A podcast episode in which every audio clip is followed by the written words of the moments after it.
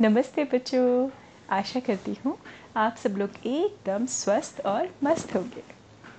तो बच्चों आज हम बात करते हैं आ, हिंदुस्तानी होने की इंडियन होने की है ना? हम सब इंडियन हैं जो भारत में रहते हैं वो भारतीय होते हैं और दूसरे देशों के वहाँ के निवासी वहाँ के बाशिंदे होते हैं या वहाँ के रहने वाले होते हैं। और हम एक दूसरी सभ्यताओं से दूसरे देशों से बहुत कुछ सीखते हैं। जैसे हिंदुस्तान से बहुत सारे दूसरे देश बहुत कुछ चीज़ें सीखते हैं, वैसे ही हम भी वेस्टर्न वर्ल्ड से बहुत कुछ सीखते हैं। पर समस्या कहाँ आती है? समस्या वहाँ आती है जब हम दूसरों से सीखने की होड़ में अपने आप को कहीं पीछे छोड़ देते हैं। अपनी पहचान को, अपनी संस्कृति को, अपनी अस्तित्व को भूलने लगते हैं। ये थोड़े बड़े शब्द लग रहे होंगे ना बच्चों?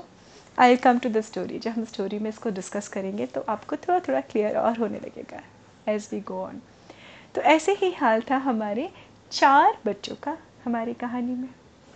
एक था हरिंदर, दूसरा परमीत, तीसरा जग हरिंदर, परमीत, तीसरा जगदीश और चौथा था बसुदेव अब ये चारों बड़े थिक फ्रेंड्स थे। एक ही क्लास में पढ़ते थे। और धीरे धीरे बड़े हो रहे थे। नाइन्थ से टेंथ टेंथ से इलेवेंथ इलेवेंथ से ट्वेल्थ अब धीमे धीमे जैसा बहुत सारे बच्चों पे हम सब पे होता है, इन पे भी पाश्चात्य सभ्यता मतलब वेस्टर्न वर्ल्ड का काफ़ी असर हो रहा था। और वो असर इस लेवल का हो चुका था बच्चों कि इन्होंने अपने नाम तक बदल लिए थे। हरिंदर हो गए थे हैरी, परमीत हो गए थे पैरी, जगदीश हो गए थे जैक्स और हमारे बशुदेव बन गए थे बैश। अब बच्चों का तो चलता है कि बच्चे आपस में बोलते हैं, hey hello don't call me Harinder call me Harry तो भाई, स्कूल में वो हैरी फ़ेमस हो गए थे Harry Perry Jacks and Bash पर इन्होंने घर में भी अपने पेरेंट्स को, अपने फैमिली को बोलना शुरू कर दिया था कि hello no no this is too cliche मुझे नहीं अच्छा लगता Harinder Harinder call me Harry call me Harry अब ये बच्चे तो बड़े हो रहे थे और इनको, इन्होंने ये भी तय कर लिया था कि इनको पढ़ाई करने के लिए, आगे की पढ़ाई करने के लिए विदेश में जाना है, यानी अब्रॉड जाके स्टडी करना है which is very normal this days it's okay absolutely fine पर प्रॉब्लम वहाँ पे थी कि इनके पेरेंट्स को ये चिंता सता रही थी कि कहीं ना कहीं ये अपने आप से, खुद से बहुत दूर होते जा रहे हैं। और ये पेरेंट्स की चिंता बड़ी लाजमी थी बच्चों। लाजमी मतलब बहुत नेचुरल थी।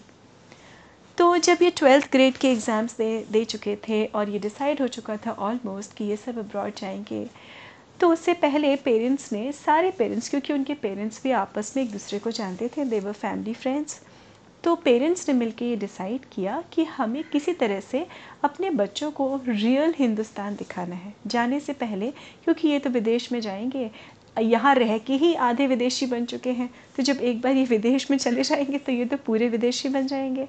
तो क्यों ना इनको एक बार हिंदुस्तान में रियल हिंदुस्तान के दर्शन कराए जाएँ। सबने डिस्कस किया पेरेंट्स ने कि भाई इन्होंने तो गाँव भी नहीं देखा है तो क्यों ना हम इनको गाँव लेके चलते हैं। और ये सोच के इन्होंने ये सारा प्रपोज़ल अपने अपने बच्चों के सामने रखा। बच्चों ने सुना और आप सब समझ सकते बच्चों का रिएक्शन कैसा था। Harry Parry Jacks and Bash out rightly reject. No. हमें नहीं जाना। पेरेंट्स ने बहुत समझाया कि चलो, हमारे साथ चलो। बहुत इंसिस्ट किया। एक पॉइंट के बाद पेरेंट्स थोड़ा फर्म भी हो गए थे कि नहीं, जाना है तो जाना है। अब ये बच्चे जो थे, काफ़ी रिलेक्टेंट थे और ये सोचते थे कि भाई, हम बड़े हो चुके हैं, हमें पेरेंट्स की ज़रूरत नहीं है। अगर आपको भेजना है तो हम खुद चले जाएँगे। पेरेंट्स ने आपस में बातचीत की कि चलो ठीक है खुद ही जाएँ कम से कम जाएँ तो सही देखें तो सही। इनकी याद में इनकी मेमोरी में रियल हिंदुस्तान गाँव का आ, के बारे में भी इनको पता होना चाहिए असर होना चाहिए इनके पास। और बच्चों के पास क्या था? बहुत सारा रिलेक्टेंस था जाने का प्रेशर था पेरेंट्स की तरफ़ से तो वो रिलेक्टेंटली तैयार भी हो गए। सारा बैग पैक वगैरह करके उन्होंने रिलेक्टेंटली एक दिन के लिए सोचा कि हम गाँव जाएँगे और बड़ी सी लग्जरी कार में बैठ गए। अब ये चारों बैठ के गाँव की तरफ़ रवाना हुए। आपस में बात भी कर रहे थे। एक दूसरे की फीलिंग्स जानते थे कि हम किस प्रेशर में आके गाँव जा रहे हैं। और क्या था, उसके साथ साथ ये चारों अपने आप को बड़ा कूल भी समझते थे कि भाई, हम तो सुपर इंटेलिजेंट हैं। हमें तो दुनिया के बारे में पता है साइंस के बारे में नॉलेज है इसके बारे में नॉलेज है। अरे, गाँव के लोग तो बुद्धू होते हैं। फिर पैरी ने कहा guys let's do one thing ना, हम लोग जा ही रहे ना तो थोड़ी सी फिरकी लेके आते हैं गाँव वालों की। गाँव वाले क्या सीधे साधे होते हैं। आ, क्या पता कितनी एजुकेशन होती होगी पर यूजुअली होते बड़े बुद्धू टाइप के हैं। तो चलो हम लोग इनकी फिरकी लेके आएँगे। अपना मस्ती भी हो जाएगी और जल्दी जल्दी लौट आएँगे। पेरेंट्स का भी हो जाएगा कि चलो ठीक है ना मॉम डैड ने कहा हम लोग घूम आए गाँव। अब ये चारों ये सोच के बड़े एक्साइटेड थे कि चलो हम लोग गाँव चले और थोड़ी फिरकी लेके आए। ये सोचते सोचते गाँव में मतलब म्यूज़िक सुनते सुनते कार में ये लोग गाँव की सीमा पे पहुँच गए। बॉर्डर था गाँव का। अब गाँव तो गाँव होता है बच्चों, गाँव में पक्की चौड़ी सड़कें तो होती नहीं है। अब इनकी बड़ी सी जो लग्जरी कार थी, उसको गाँव के बाहर ही रुकना पड़ा। क्योंकि गाँव की सड़क पतली सी थी, चौड़ी सी थी, थोड़ी चौड़ी होगी, लेकिन कच्ची सी थी। तो पगडंडियाँ होती हैं बेसिकली पगडंडी जानते हैं बच्चों आप लोग? पगडंडी कहा जाता है उसको, जहाँ पर सिर्फ़ आप पैरों से ही चल के जा सकते हैं। पतले से पतले रास्ते होते हैं खेतों के बीच से, या घरों के बीच में भी ऐसा होता है कुछ अरेंजमेंट बहरहाल, इनको अपनी कार वहीं छोड़नी पड़ी। और अब वो लोग धूप में ऑब्वियसली दिन का समय था, सूरज निकला हुआ था तो धूप भी थी, इनको एसी नहीं मिल रहा था कहीं। आसपास नज़र उठा के देखी तो इनको कहीं कोई फैंसी रेस्टोरेंट भी नहीं मिल रहा था। कार छूट गई थी, ये पीछे सारा नाश्ता खाना कार में रखा था। अब ये लोग हैरान, परेशान, भूख से, प्यास से व्याकुल थे। आगे बढ़ते गए, उन्होंने कहा, किसी ना किसी की तो फिरकी लेनी पड़ेगी। तभी आगे जाके उन्होंने देखा, एक मकान था। अब गाँव का मकान तो गाँव का होता है बच्चों। आधा कच्चा, आधा पक्का। उसके आगे बड़ी सी तार की फेंसिंग थी। तार होते ना लोहे के तारों की फेंसिंग होती छोटे छोटे से कांटे लगे होते हैं। और बीच में एक गेट था। गेट के पास दो पिलर थे सीमेंटेड पिलर, और उसी में वो छोटा सा गेट लगा हुआ था। अब उन्होंने उस नेम प्लेट को देखा। उस नेम प्लेट पे लिखा था, सरपंच पंचराम। अब ये दोनों चारों ने पढ़ा और ये लोग हंसे। ये भी कोई नाम है? Sarpanch Pancharam. Should be call him sir और पंच हिम यू नो ये कह के हंसने लगे दोनों। कहते no no no guys guys guys see sir भी है और ट्वाइस पंच है okay so he needs twice bashing तो ये कह के उन्होंने एक दूसरे को हाथ मारा हाई फाई दिया और उन्होंने कहा, चलो, हो गया जुगाड़। देखा दूर से तो थोड़ी दूर पे ही उनका घर था अंदर और वरांडा था। वरांडे में यूजुअली गाँव में बच्चों झूले पड़े होते हैं। काठ का, लकड़ी का झूला होता है बड़ा सा, जिसमें वो सरपंच पंचराम जी बैठे हुए थे और अखबार यानी न्यूज़पेपर पढ़ रहे थे। उनके सामने ही थोड़ी दूर पे अब गाँव में क्या होता है बच्चों फैंसी चेयर सोफ़ास तो होते नहीं है। तो चारपाई थी और चारपाई पड़ी हुई थी वहाँ पे। अब ये चारों लड़के जानते थे कि इनका इंटेंशन क्या है। सरपंच जी नहीं जानते थे, लेकिन ये चारों जानते थे। अब उनने जैसे गेट खोला, सरपंच जी ने देखा कि कोई आ रहा है। वो वहीं बैठे रहे अपने पेपर उन्होंने देखा तो वो जैसे ही थे, चारों लड़के सामने थोड़ा सा पास में आए। सरपंच जी धीरे धीरे, धीमे धीमे झूला झूल रहे थे। अब ये चारों लड़के एक दूसरे की तरफ़ देखा और इशारा किया कुछ आँखों आँखों में।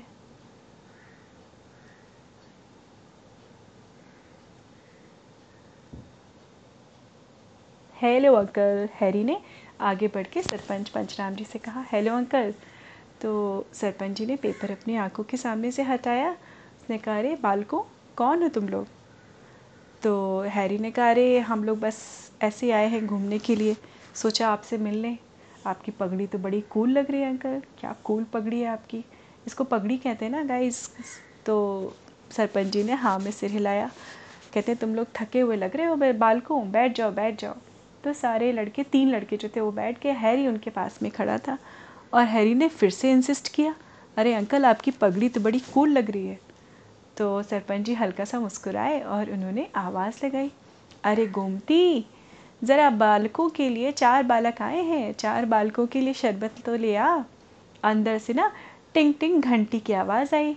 अब ये चारों लड़के बड़े खुश हो गए मनी मन में कि देखो शरबत तो मिलेगा मीठा मीठा शरबत। देखते हैं क्या शरबत आएगा, देखते हैं शरबत क्या होता है।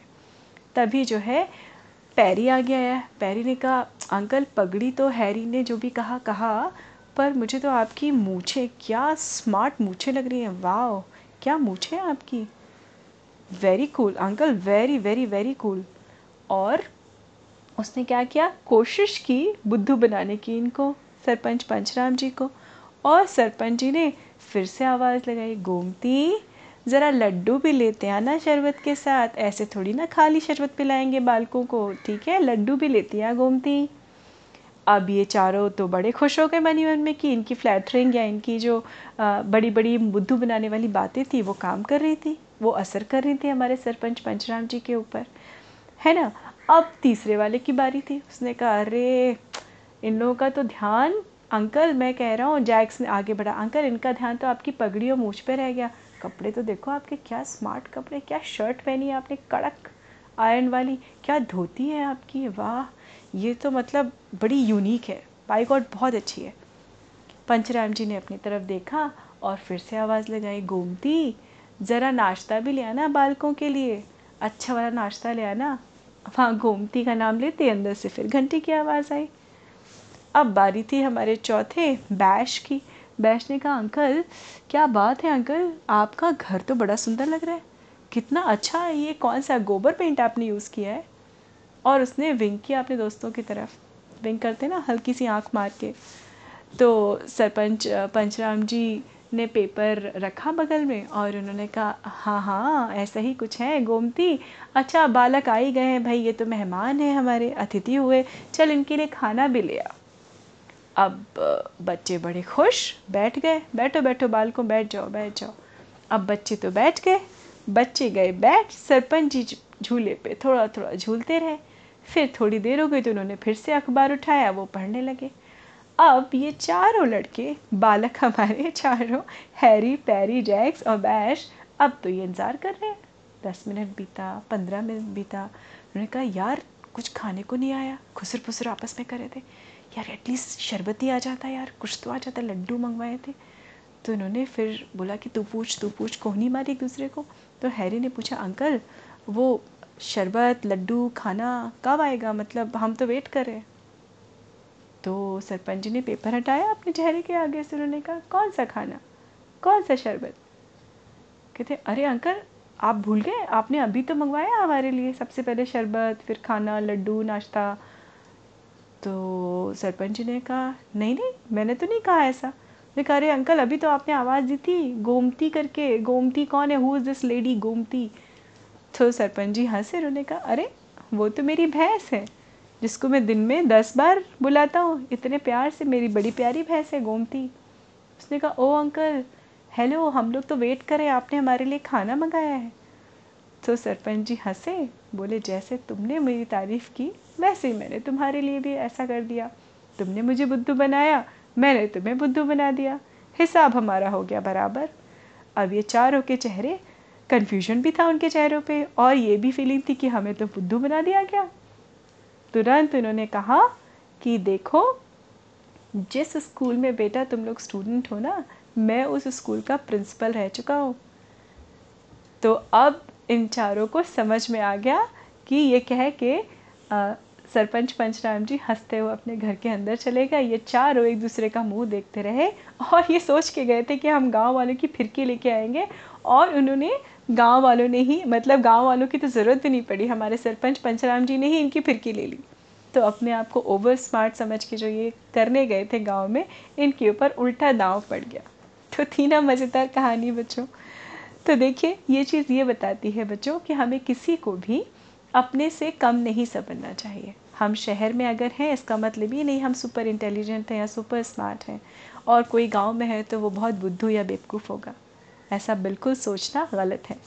तो उम्मीद है आप ये बात, आपको अच्छी लगी होगी, ये कहानी अच्छी लगी होगी।